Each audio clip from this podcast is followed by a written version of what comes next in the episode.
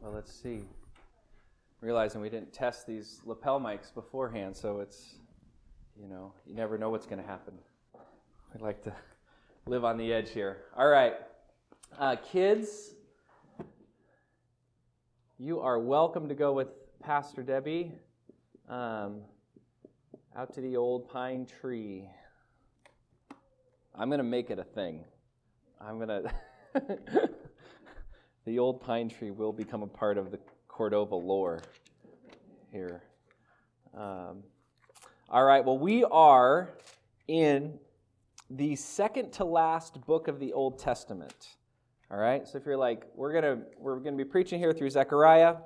If you're like, you know, where in the Hechariah is Zechariah? Um, you go to Matthew, the Gospel of Matthew, back up, not Malachi, back up one more to Zechariah. Okay? And we're covering two visions today, um, two separate visions. I'll explain that in a moment. But our gospel reading this morning is from Mark chapter 4. Verses 26 to 34. Okay. And he said, the kingdom of God is as if a man should scatter seed on the ground. He sleeps and rises night and day, and the seed sprouts and grows, and he knows not how. The earth produces by itself first the blade, then the ear, and then the full grain in the ear. But when the grain is ripe, at once he puts in the sickle because the harvest has come. And he said, With what can we compare the kingdom of God? Or what parable shall we use for it? It is like a grain of mustard seed which, when sown in the ground, is the smallest of all the seeds on the earth. Yet when it is sown, it grows up and becomes larger than all the garden plants, and puts out large branches so that the birds of the air can make nests in its shade. With many such parables, he spoke the word to them as they were able to hear it. He did not speak to them without a parable, but privately to his own disciples he explained everything. All right. This is the word of the Lord. Thanks be to God. Um, well, our visions today from Zechariah, there are eight night visions. Um, Zechariah is a prophet from about 520, 515 BC. Okay, so BC years work backwards, right? Because they're coming up to Christ. So the big, the big to do in Jerusalem happens in 587. 70 ish years later, Zechariah and some of those folk have returned from Babylon, and he is a prophet to that community of people. Um, the visions are, there's eight of them, and what we're going to be doing is we're going to be working our way into the middle. So today I'm preaching the first and the last vision. Next week it will be the second and the second to last, or the second and the seventh, and then the third, and, and we're going to get down to the center. Okay? So that's kind of just so you're aware what is going on with this arrangement. That's sort of how we're going. We are coming in to the center. And you heard in both of these visions, Zechariah, he actually goes to sleep. In the translation that Becky was reading, it says, was it February 15th? Um, eh, you know, so that's not in the Hebrew, right? the Hebrew is, um, let me see here. So the 24th day of the 11th month, but it's, it's three months later than what we we're talking about last week. Okay, so it went back from November to February. And Zechariah talks about these horses, the sort of controlling image for me, anyways, these horses that go out and that cover all of the earth. There's four different types of horses in, in both of these visions. And what it reminds me of is when I was a freshman in high school. How old was I? 14, something like that. 14 years old, 9 11 happened. September, we were living in Lancaster, California, which is out in the Antelope Valley, northeast corner of LA County. Big Air Force bases out there, Edwards Air Force Base. And when 9 11 happened, um, it, it, felt like I, you know, I lived there until we moved just like a month later, we moved up to Northern California. So, um, but I, I lived there through all of elementary and middle school. And it felt like there was like this badge of honor of like how high we were on like North Korea's nuke list or something because we had this big Air Force base. Like, well, we're going to be, you know, the eighth people in the nation who are gone. It's just a weird thing that you get growing up in that area. You're somehow proud of that. But when 9 11 happened, um, there were, I mean, F 16s scrambling, like you heard, there was activity in the sky. B 2s, uh, and we kind of saw it all taking place over the next couple weeks. And they would just be, they would just be cruising around, patrolling, right? these, these engines of war just sort of up there in the sky, watching, making sure everything was okay. And I imagine, uh, my mom said later that she was comforted by those sounds. She was comforted by the fact that you know you could she could actively see and hear our military in the act of protecting us or setting up some sort of barrier. Um, and I've reflected on that a, a little bit um, over the course of my life, and it was I guess it was comforting for me. Um, I imagine it wasn't so comforting for everybody. You know, the sound of a fighter jet um, can be comforting depending on which side of the missile you're on, right? The hot end or the pointy end. Um, the sound of a helicopter coming coming through can be either like hooray i'm about to get rescued or incredibly scary and terrifying uh, sound of a police siren can mean different things based on your situation and your place in life and in society and in the culture right these things are, are sort of potent symbols. They mean something, but they mean either good or bad, right? They usually don't mean it's just neutral, right? They mean either extreme good or extreme bad. And I think we often struggle when it comes to thinking about God's judgment because we put it in the wrong context. When we hear God's judgment, we tend to think that God's judgment is either far off in the future, right? It's, it's like, I mean, yeah, God's going to judge the earth, but He's going to judge the earth in like 250 or 2,000 or 2 million years. I don't know. It's just like some way off there. It's not actually going to impact my life. His judgment is not actually going to break into my life, it's like climate change or something. It's like, yeah, sure, fine, but I mean, really, I'm going to just keep doing whatever I'm doing because if it happens, it's going to be so far away. or we think of God's judgment so small and specific that it never actually ripples out into anything. So God comes and maybe judges me for the way I've been living, but what it ultimately means is that I didn't get that parking space I really wanted. And I'm just sorry, God. Your judgment has broken into my world because it's this, just this really tiny, small thing that has sort of slowly shifted a little bit of my life, but there's no real ripples. So God's judgment is either way out there or so close in here. And Zechariah is convinced that God's judgment is absolutely real and absolutely coming to break into everyone's life. So we saw last week it is absolutely real in the life of Israel. They have been they lived life their own way. Like the prodigal son, they went off into a far country. They did whatever they wanted with all of the leeway that God gave them, and it landed them in the pig slop. And God has been gracious to bring them back, to allow them to come back. He says, Return to me, and I will return to you. God has been loving and open to do that. But, Zechariah reminds them, that doesn't mean you get to just live your life without confession. That doesn't mean that because God has allowed you to return, that you get to just live your life however you like now.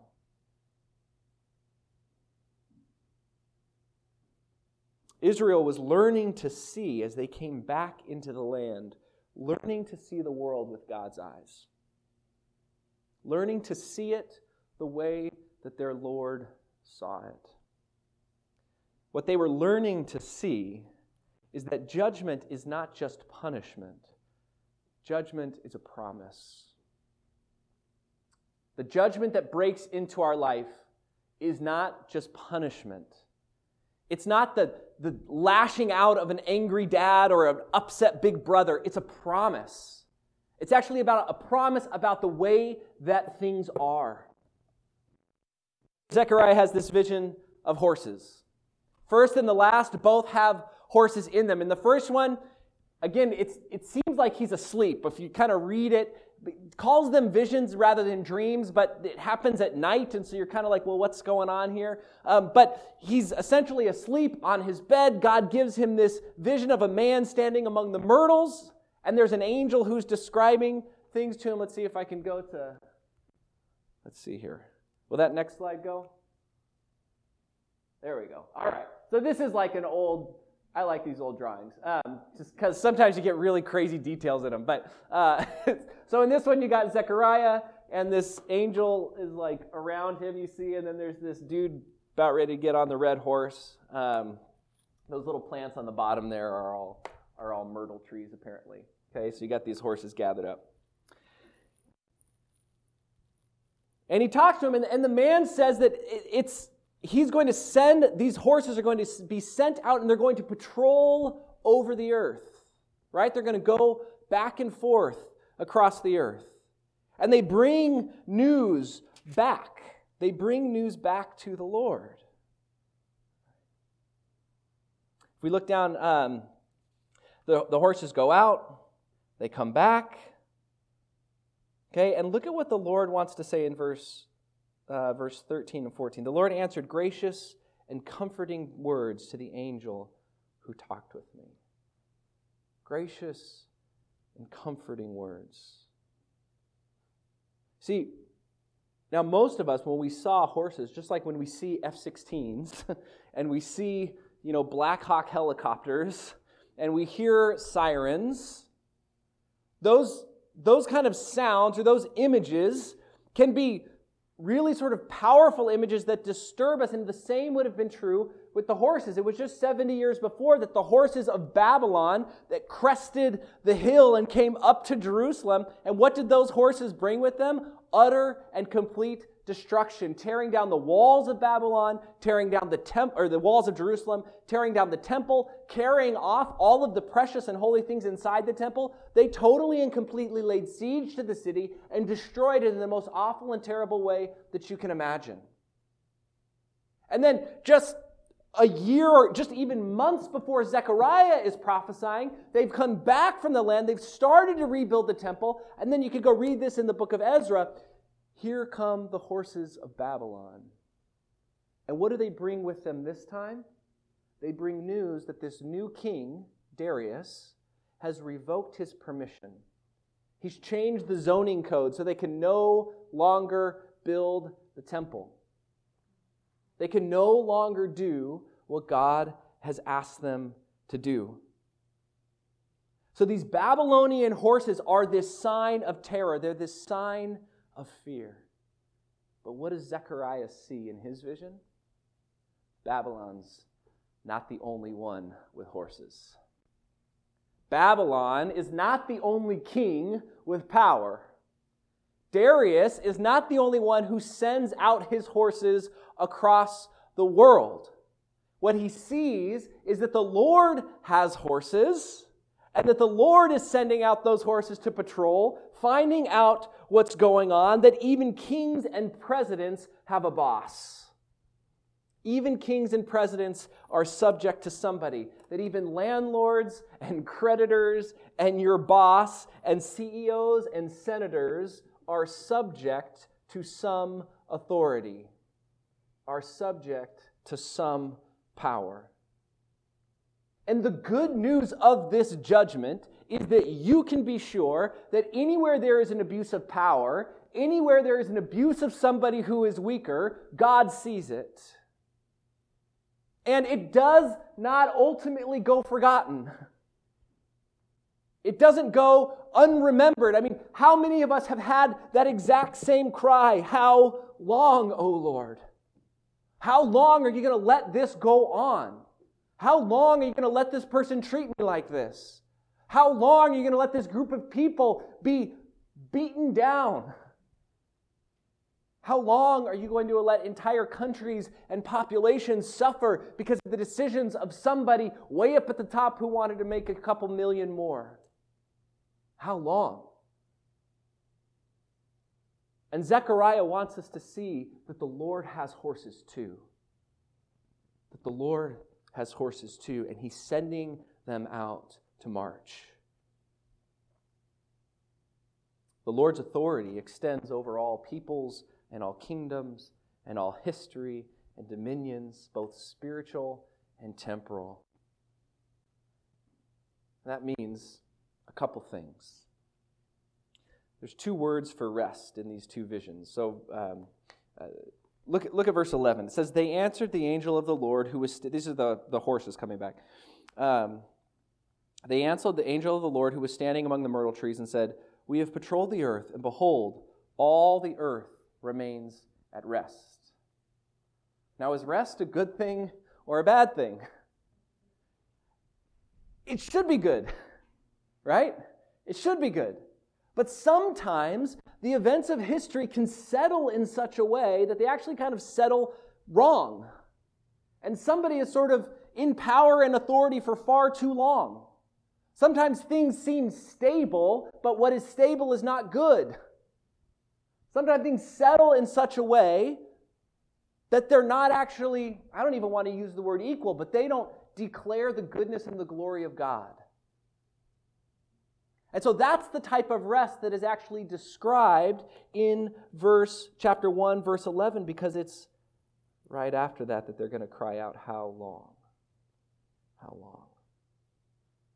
But in chapter 6 verse 8 at the end of this last vision.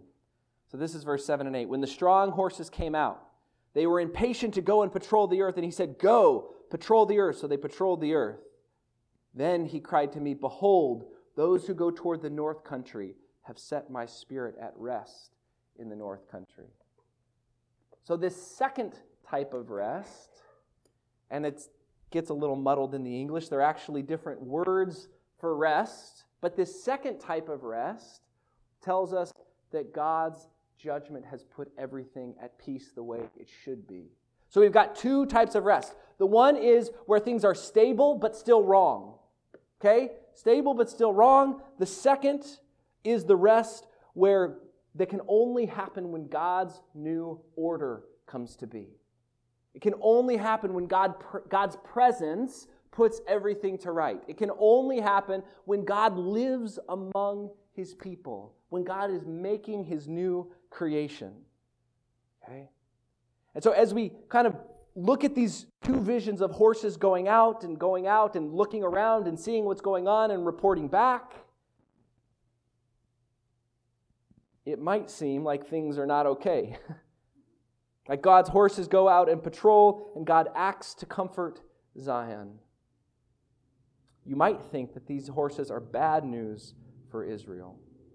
But what we discover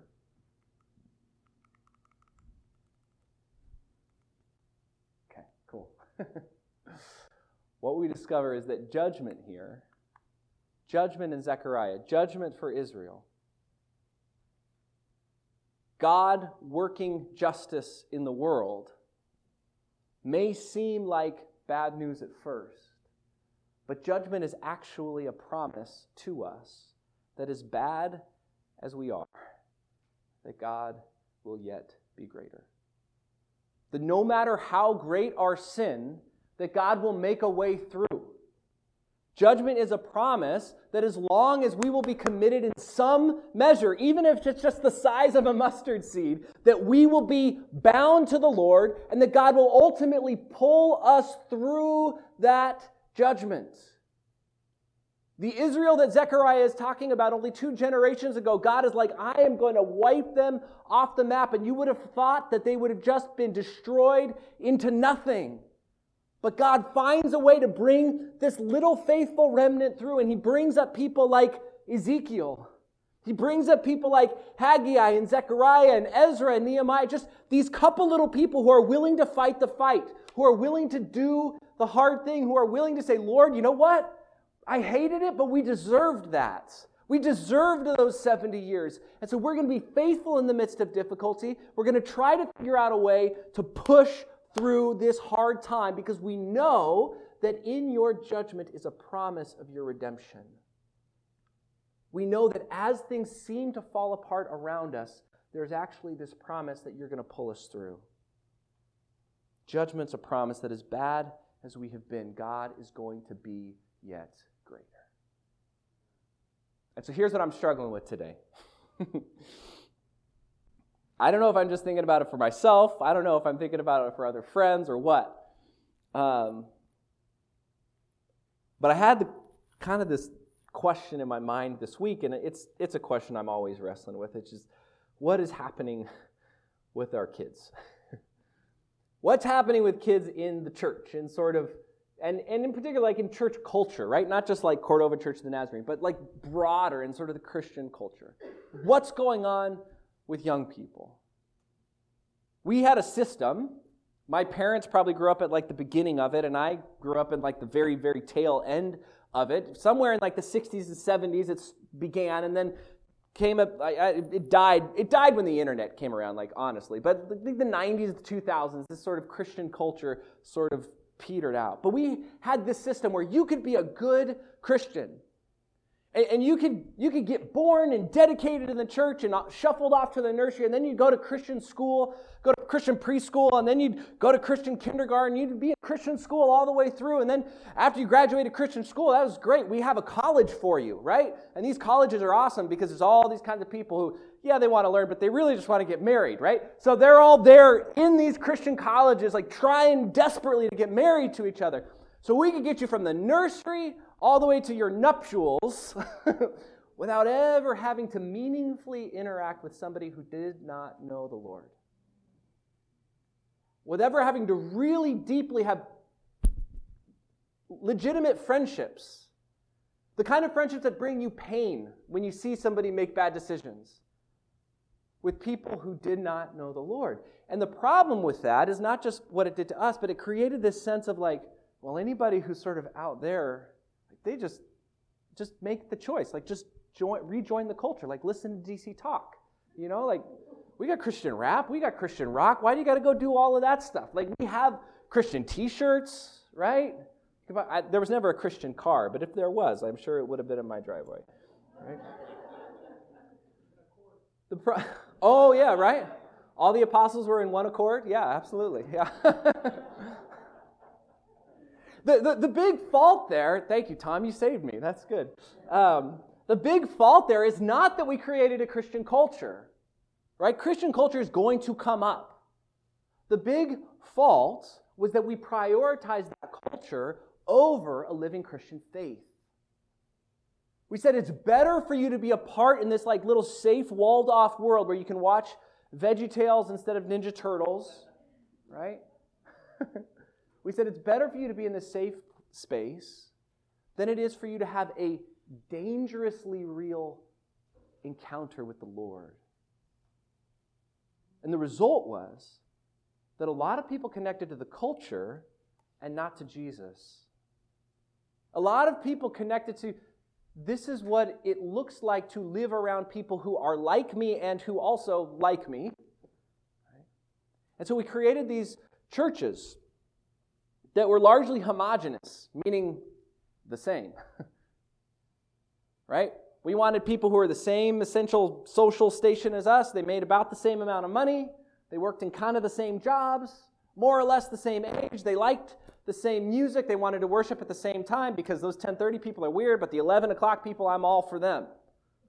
Right? We created these homogenous cultures in our churches. And the way that that's played out now, after this whole thing has just crumbled and died, like the internet just killed this. What happens now is that words like evangelical are strictly a political designation. That's just about how you vote. To be an evangelical, it's just about your voting habits and patterns. We had all these kinds of things that are just our identities. And watch this, we, we see even our kids not transitioning into an adult faith. We see churches that are fragile. Interesting thing about the pandemic small churches like this, okay, normative sized churches, that's the word I'm supposed to use. Normative sized churches actually did fine. Okay, not great, but fine. Big mega churches that rely on that culture really struggled during this pandemic right? Just interesting to me. Our kids have largely not transitioned into adult faith. Churches are hurting and, and often fragile. The sort of ecosystem of Christian colleges is really struggling because those Christian colleges are trying to make it in a competitive educational market. And theology degrees don't sell. Trust me, right? they don't sell in the competitive market. And so I kind of look at all of this, and again, this is by, this is no indictment on any one you know, family or parent or anything. This is a broad cultural issue that we're all sort of suffering with dealing with. But as we look at all of that, I kind of want to know it's like the horses of judgment are marching on the church in the United States. The horses of judgment are marching across this sort of like Christian landscape, and they've judged the culture. And they will continue to judge the culture. That we can't or haven't created young people able and willing to encounter the world and stand up in the face of it. I wonder how far that judgment's going to go. That when we, the church, when we want power over purpose, when we want representation in downtown and in Washington, we want Christian politicians rather than a living sense of the living God who has set our lives on fire so that we can be a part of Him transforming the world in the name of Jesus Christ. We've traded that. The horses are going to march, right? The horses of judgment are going to march on us. Here's the good news Zechariah 1:15 I am exceedingly angry with the nations that are at ease. For while I was angry but a little, they furthered the disaster. Here's the good news the horses will march, but they won't march forever. And so, if God takes our church, and to some extent, our church gets it gets harder and harder and harder to be a Christian. Things shrink and they get more difficult, and it's just it's just tougher over the next 10 or 20 or 30 or I don't know, 70 years. There will come a point where the culture will overreach. There will come a point where it will go from judgment to persecution. Where all of a sudden the culture says, "Oh, we've got the church on the ropes." And they keep going and going and going, just like Babylon. They, God wanted to use Babylon to punish and to judge Israel, but Babylon kept on going. They kept on pushing them down. They kept grinding their face into the dirt until all of a sudden the, mar- the horses are no longer marching against Israel. Now the horses are marching against Babylon. And it's going to be the same thing where the horses are no longer just marching against the church, but now they begin to march against the culture. You see how that, that balance shifts.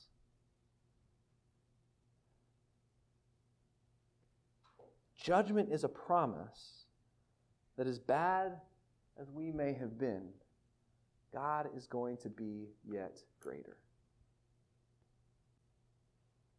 The culture will overextend itself, and chapter 6 tells us when it does, the culture will feel it. But in the meantime, what should we do? In the meantime, how do we live?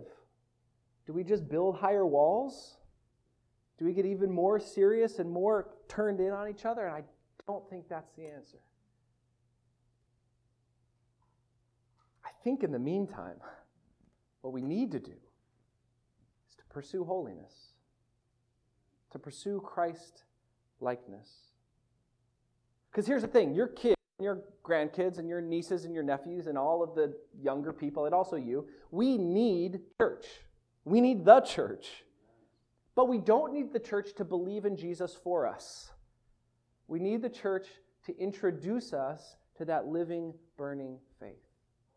There was a study, uh, a college professor who, over 20, 30 years, did surveys with kids in his classes, and he, he took all of these and put them together. I mean, this is like you know, hundreds, thousands of kids. And what he found is that the most influential person in their life for those that kept the faith was not their parents. It was one of their parents' peers. It was one of their parents' friends. It was a sort of auntie or an uncle or a godfather or a godmother. It was one of those kinds of figures who was able to say, This faith is it. Those were the influential people. And so here's my question Have you introduced your kids, have you introduced your grandkids to that person? To that auntie, that uncle who's going to be that living source of faith for this young person that you love? Or have you been that person for somebody else's kid, grandkid, nephew, niece, whatever it is? Are you the person that somebody else can adopt as this like living, burning auntie, uncle who they just are able to look at you and say, man, that is the life of faith that I want? That is the life of faith that I need because that's a life that is transformed by the good news of Jesus Christ. That's a life that is impossible if Jesus did not die and was not raised again from the dead. Have you been that person?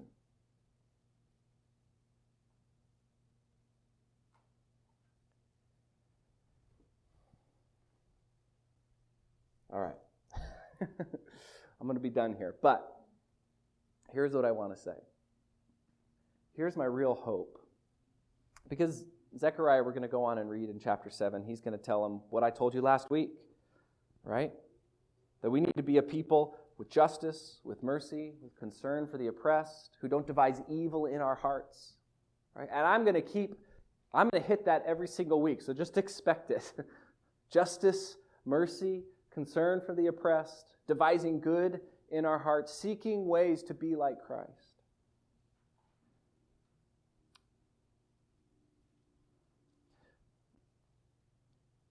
But in order to become that, we have to be convinced that we as Christians have answers to the world's questions.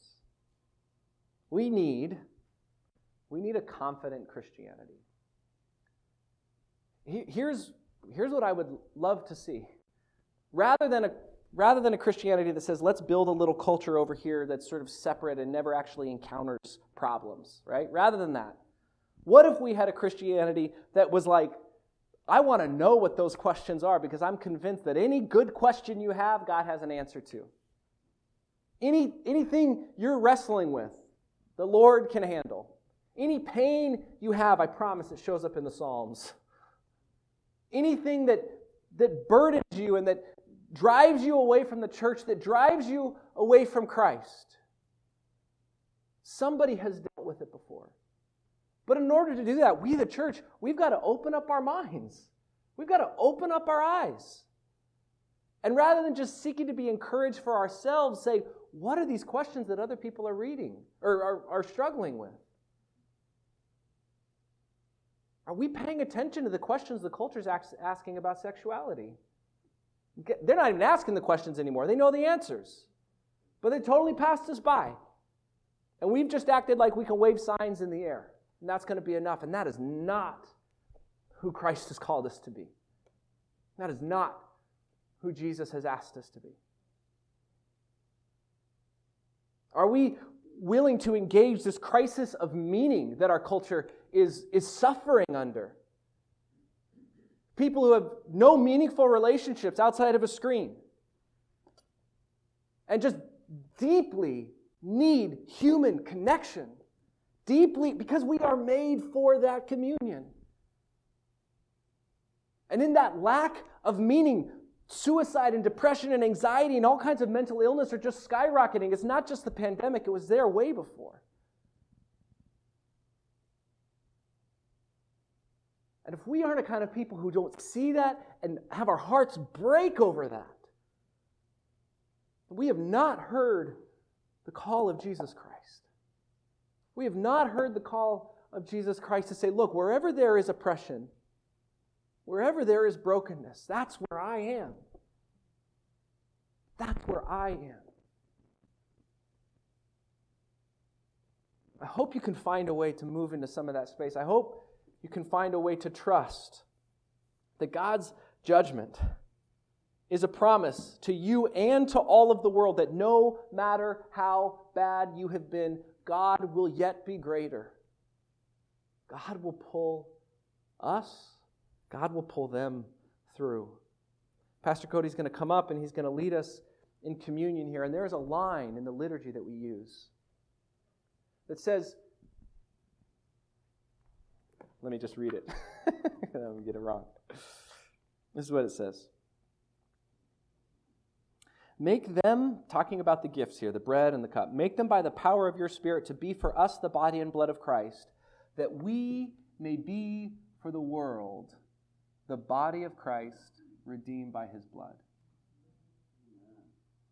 That we may be for the world.